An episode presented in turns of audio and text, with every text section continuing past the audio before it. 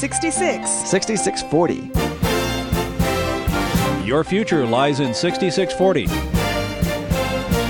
66 books by 40 authors, and yet we now discover it's an integrated message system from outside our time domain. Welcome to 6640, the ministry outreach of Koinonia House and Koinonia Institute.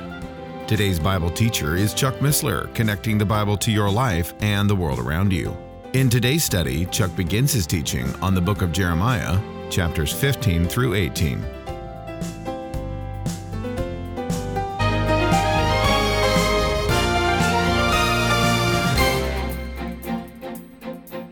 We are indeed in the book of Jeremiah, and um, it's quite a book. It's a, a heavy book, of course. Uh, Jeremiah, known as the weeping prophet, it's certainly not a light, quick narrative. It's a heavy, heavy trip. Jeremiah is um, torn deeply asunder in his knowledge of the certainty of the coming judgment for his nation and yet the hope that they might repent. He preaches a message of repentance and yet knowing the Lord has told them that they're not going to hear and that the judgment is certain. Tough spot to be in. And as we study the book of Jeremiah, we are going to be sensitive to it at several levels. One level, of course, is the historical one. That is, there really was a Jeremiah, and he really had a message for Judah. A hundred years earlier, the northern kingdom, Israel, did not repent, but continued to pursue idolatry, degenerate till the Lord finally, in accordance with the words of his prophets up north, sent them into slavery by the Assyrians. Judah, the southern kingdom, had a hundred years advantage in watching that God did what he said he was going to do. He took them into slavery and, and uh, up north, and he and Jer- part of Jeremiah's message is, "Hey guys, we are that much more accountable you saw what happened to Israel, you should realize that God is going to be just as certain, just as diligent, just as consistent in his posture with you, that without a national repentance, God will use your enemies to bring on judgment. So there is a historical message that Jeremiah hammers away at.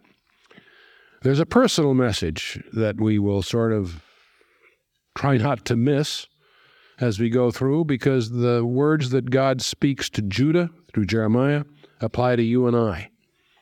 You and I may not feel that we have idols and incense in our home. We don't feel that we're idol worshippers, but we need to think very carefully of what idolatry really is, is the substitution of anything in God's place in our lives. So you and I have our idols too. In fact, I, I get handed here, Jerry handed me a tape that he prepared for me, but he also pointed out that he's equalized it so that it will survive over the noise of a Ferrari engine. So I, on the one hand, I'm grateful. On the other hand, I figure the Holy Spirit's trying to reach me through what uh, could easily be a distraction also. Second level of Jeremiah, personal. You and I. What God says to us uh, through Jeremiah applies to your life and mine. There's a third level that I suggest tentatively, and that is just as Jeremiah, through the insight of the Holy Spirit, grieved as he had to preside over the death of his nation. We may too be in the same boat. If God doesn't bring the United States to repentance, then we are even less, or I should say, even more culpable uh, than uh, than uh, Judah was, because we've had the advantage of Israel and Judah to observe that God is consistent, and that, uh, to paraphrase Billy Graham slightly, if God doesn't judge America, he'll have to apologize to Sodom and Gomorrah or Judah and Israel likewise. So, um, in any case, well, we're in Jeremiah, and I believe we are approximately chapter 15. We got through the end of chapter 14 last time, and this time we are in uh, chapter 15, and uh, we're going at a little. Going at it a little more cursorily than we normally do. We usually used to take a chapter a night in these studies. With Jeremiah, we're going a little more aggressively uh, to cover the material, but I think that uh, will will prove appropriate as we go. So, uh, Jeremiah chapter 15, verse 1. Then said the Lord unto me, Though Moses and Samuel stood before me, yet my mind could not be toward this people. Cast them out of my sight and let them go forth. And uh, and he, he he makes mention to Jeremiah of two previous gentlemen who were also intercessors on behalf of the people. Uh, we could take a lot of time going into uh, Exodus 32, Numbers 14, Deuteronomy 9, 1 Samuel 7 and 12, and Psalm 99. A lot of passages uh, refer to either Moses and or Samuel. Um, interceding for the people. And if you go through the you know the time to do that study, you'll discover that um, uh, even they could not um, move uh, them. That um, they um, were in effect ineffective at the stubborn and stiff-necked people. And so um, Moses and Samuel had petitioned the Lord on behalf of the people, and uh, the Lord um, uh, went forward. So, though, though Moses and Samuel, God says, stood before me, and in the minds of his readers, that is Jeremiah's readers, those were the two pillars, if you will. Moses with the Torah and Samuel more recently. Stood though they stood before me, yet my mind could not be toward this people. Whose fault was that? Theirs. Yes, in fact, uh, it's amazing. It's amazing as you go through. Uh, you know, it's interesting. Some very close friends of ours that are not saved nor oriented to these things. Uh, I remember vividly when they had seen a rerun of the Ten Commandments film, I think on television or something. They were intrigued by that. They were sort of sharing with us how that was interesting, but they just could not get over how, after all of that, there's a place in the film, late in the film, where once again they want to go back to Egypt after all of that. You know, and their point was, uh, gee, you know, if, God had done all that for them, wouldn't that be vivid in your minds and wouldn't it be different? And how interesting that is because it ain't different. You know, uh, Israel is us. They uh, they again and again throughout the wilderness wanderings, again and again have to be taught the same lessons. You and I are even better beneficiaries. We have Jesus Christ. We have the the illumination of the New Testament. And I suspect as we examine our lives carefully, we find ourselves just as headstrong, um, grieving God in more ways than we can number, and perhaps most of all by our ingratitude for what He has done. Cast them out of my sight, he says here, and let them go forth. Verse 1. Verse 2. And it shall come to pass, if they say unto thee, Where shall we go? Then thou shalt tell them, Thus saith the Lord, such as are for death to death and such as are for the sword to the sword, and such as are for the famine to the famine, and such as are for the captivity to the captivity. Now, that may ring familiar in your ears as a similar phrase in the book of Revelation. Remember, let he that be filthy be filthy still, and so forth. Verse 3 And, and I will appoint over them four kinds, saith the Lord the sword to slay, the dogs to tear, the fowls of heaven, and the beasts of the earth to devour and to destroy. Isn't that great? You'd like the God would you know God's provision is complete. Do you want him to provide that for you? Not too exciting, is it? What's the price of avoiding all this repentance? Did they repent? No. Verse 4 For I will cause them to be removed into all kingdoms of the earth because of Manasseh, the son of Hezekiah, the king of Judah, for that which he did in Jerusalem. The reference here is that Manasseh was the one who, had, who at least by tradition, was the one that sawed Isaiah in half. But Manasseh was the guy who was the, that uh, really led the nation into idolatry. And all the, the troubles that Judah is experiencing now derives from their foregoing for you know uh, the worship of the Lord and in lieu thereof uh, worshiping idols. That was introduced by, that's a heritage, if you will, from Manasseh. So in that sense, his, his introduction of all this caused all this grief. Verse 5 For who shall have pity upon thee, O Jerusalem? Who shall bemoan thee? And who shall go aside to ask how thou doest? Thou hast forsaken me, saith the Lord. Thou art gone backward. Therefore will I stretch out my hand against thee to destroy thee. I am weary with repenting. Incidentally, the Manasseh, for, if you're those of you that are taking notes who want to dig into that about the Manasseh, that's in 2 Kings 21, 23, 24, in that range, if you're digging into that, okay? And um, But obviously, it's more than just Jeremiah's generation that'll be in view in this passage. So I'm not sure you need necessarily to, you know go through the rigor of historically linking it because the scope of the language goes far beyond just that. So we'll just keep moving here. Verse 7 And I will fan them with a fan in the gates of the land, and I will bereave them of children. I will destroy my people, since they return not from their ways. Their widows, get this phrase, this is a grabber, verse 8. Their widows are increased to me above the sand of the seas. That's a lot of widows. Sons of Israel will be wiped out. Now, you may sound, you may say that, gee, I thought I, we take the Bible literally, and there's an awful lot of sand. You mean there's more widows than that? You have to understand the Jewishness of the passage. There's a concept in Judaism that if you kill a man, you destroy a nation. Because they have this notion that if you kill a son, you, you, you have, in effect, annihilated his progeny. You see? So there's a concept there that uh, if you kill a son, make a, you know, or, uh, or make a widow by killing a husband, you destroy not just one man, you destroy a nation that would have come out of his bowels in subsequent generations. That's a concept that, you know, you and I don't think that way, but that's a very con- common concept in Judaism.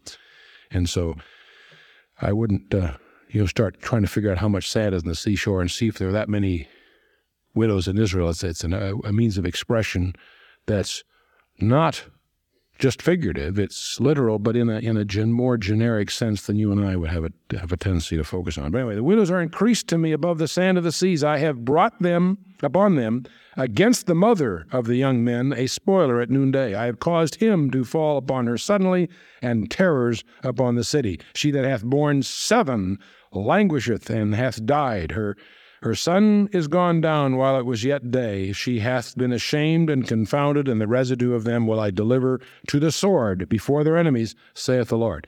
This is language again that is perhaps intrinsically Jewish. The concept of happiness for a woman is to have sons. Complete happiness would be seven sons.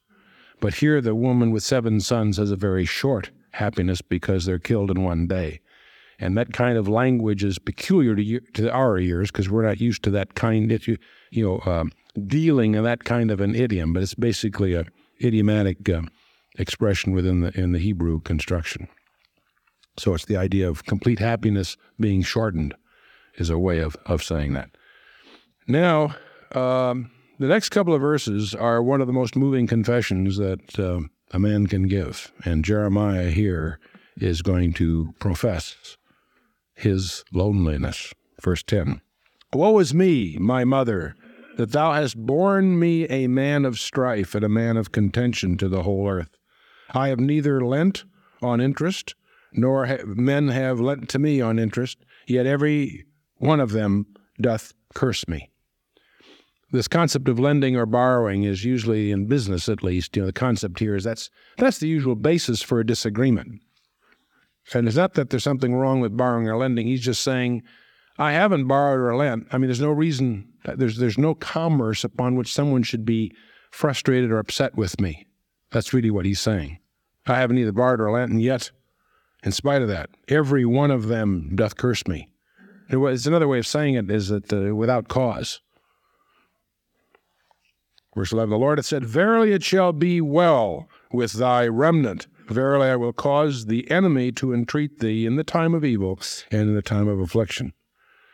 Shall iron break the northern iron and the bronze? Now, your King James may say steel in that verse. I don't know if you have the word steel in your translation. Shall iron break the northern iron with uh, and and the bronze? Now, bronze, by the way, is a alloy of copper and tin.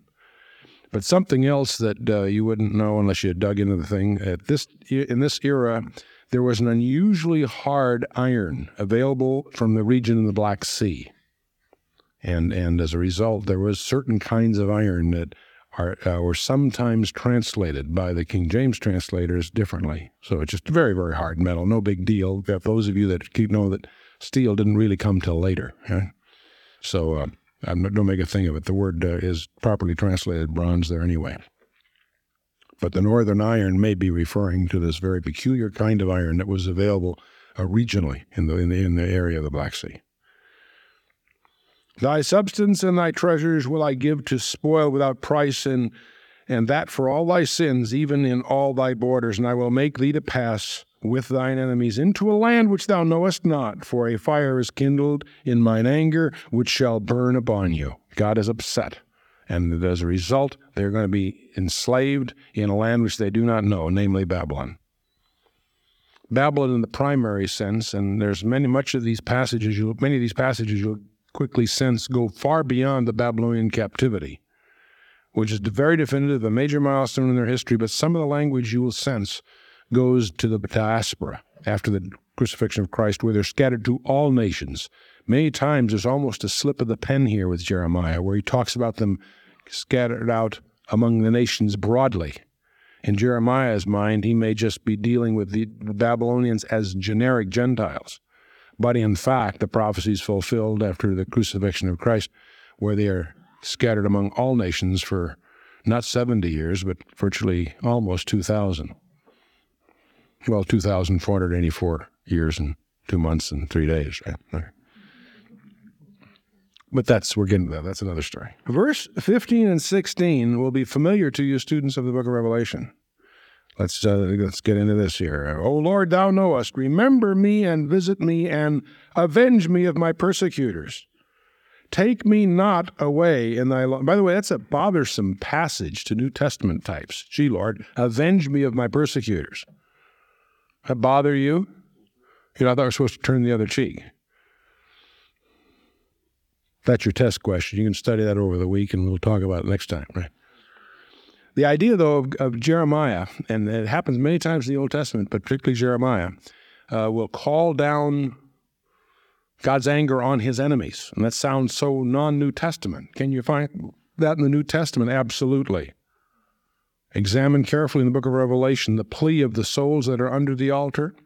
In the sixth, what is fifth seal, whatever, is that they also call, hey, when are you going to avenge the blood of your.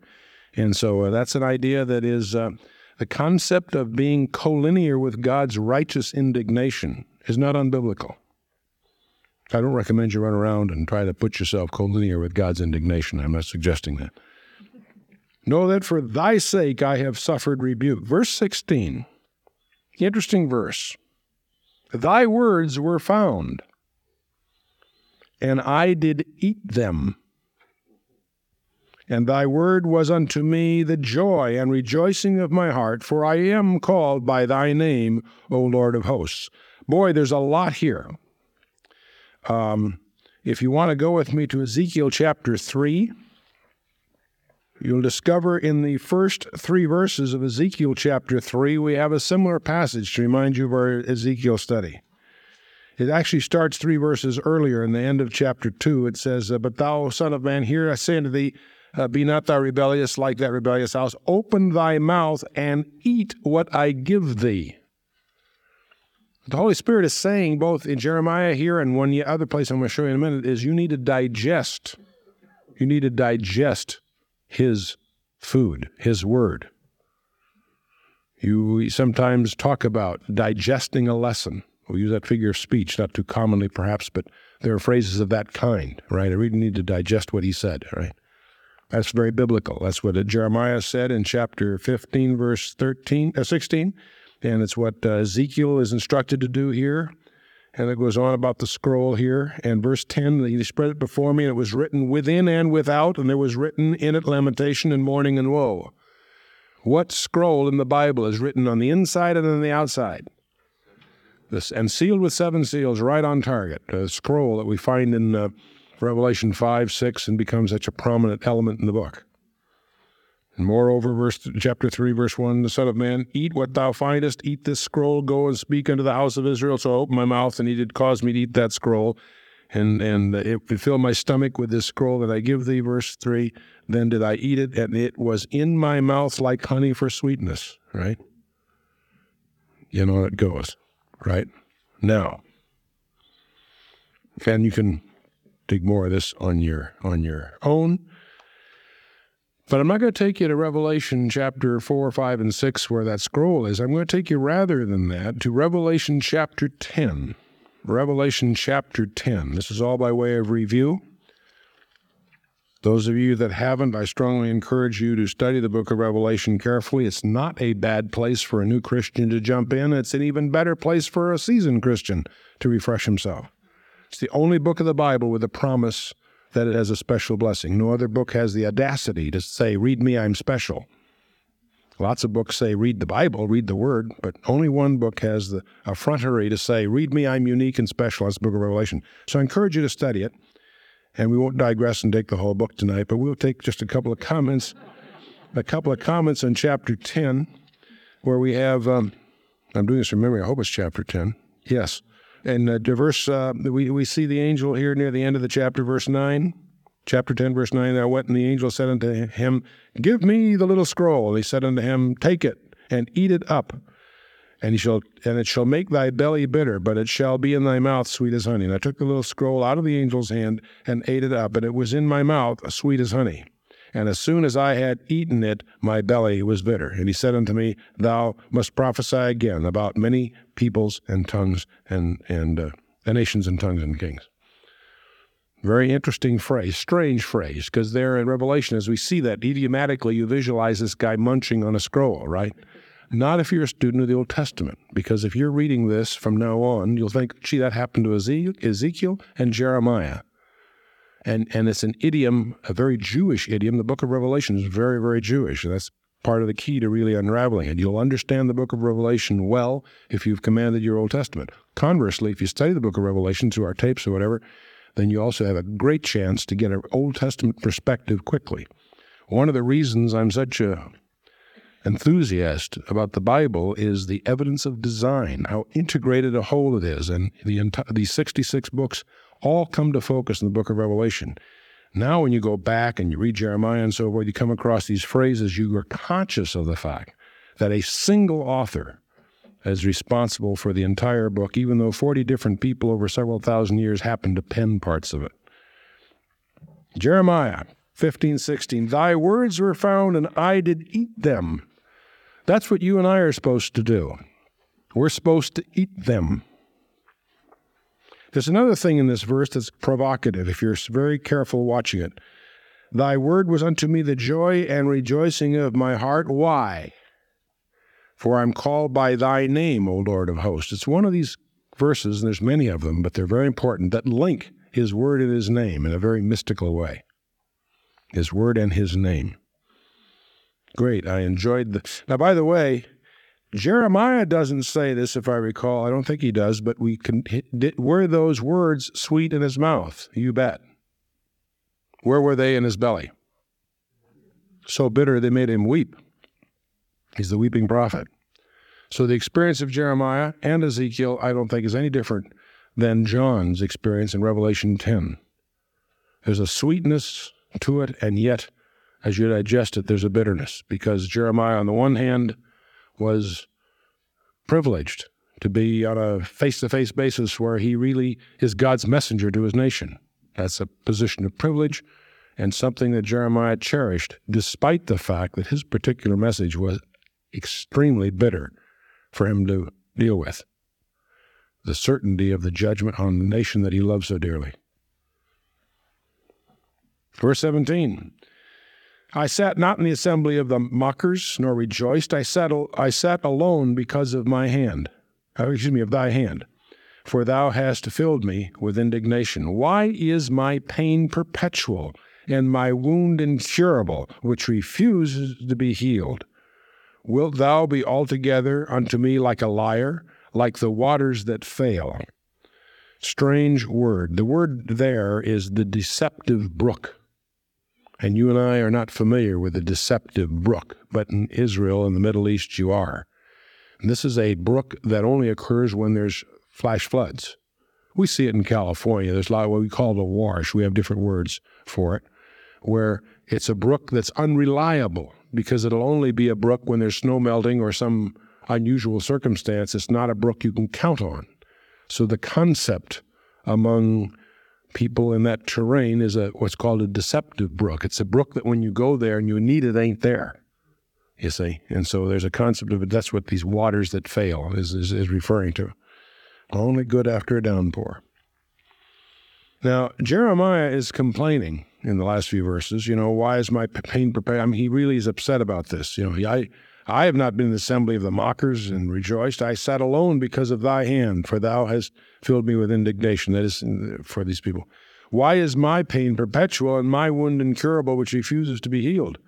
Will thou be altogether unto me like a liar, like waters that fail? In other words, he is really upset, Jeremiah is. And God answers him in the next few verses.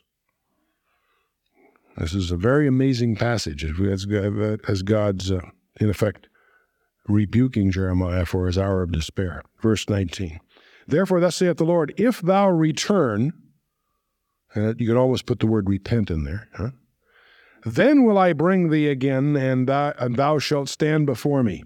And if thou take forth the precious from the vile, Thou shalt be as my mouth. Let them return unto thee, but return not thou unto them. And I will make thee unto this people a fortified bronze wall. And they shall fight against thee, but they shall not prevail against thee. For I am with thee to save thee and to deliver thee, saith the Lord. And I will deliver thee out of the hand of the wicked, and I will redeem thee out of the hand of the terrible. You've been listening to 6640, the ministry outreach of Koinonia House and Koinonia Institute. Today's Bible teacher was Chuck Missler, teaching through the book of Jeremiah. Download the new K House TV app to access an ever growing collection of free resources. Visit the Apple or Android App Store and search K House TV on your Roku or Fire TV streaming device. Thank you for listening to 6640 and for your continued prayerful support of this ministry. Until next time, as we continue this series, may God bless you with the knowledge of His Son, Jesus Christ, as you study His Word.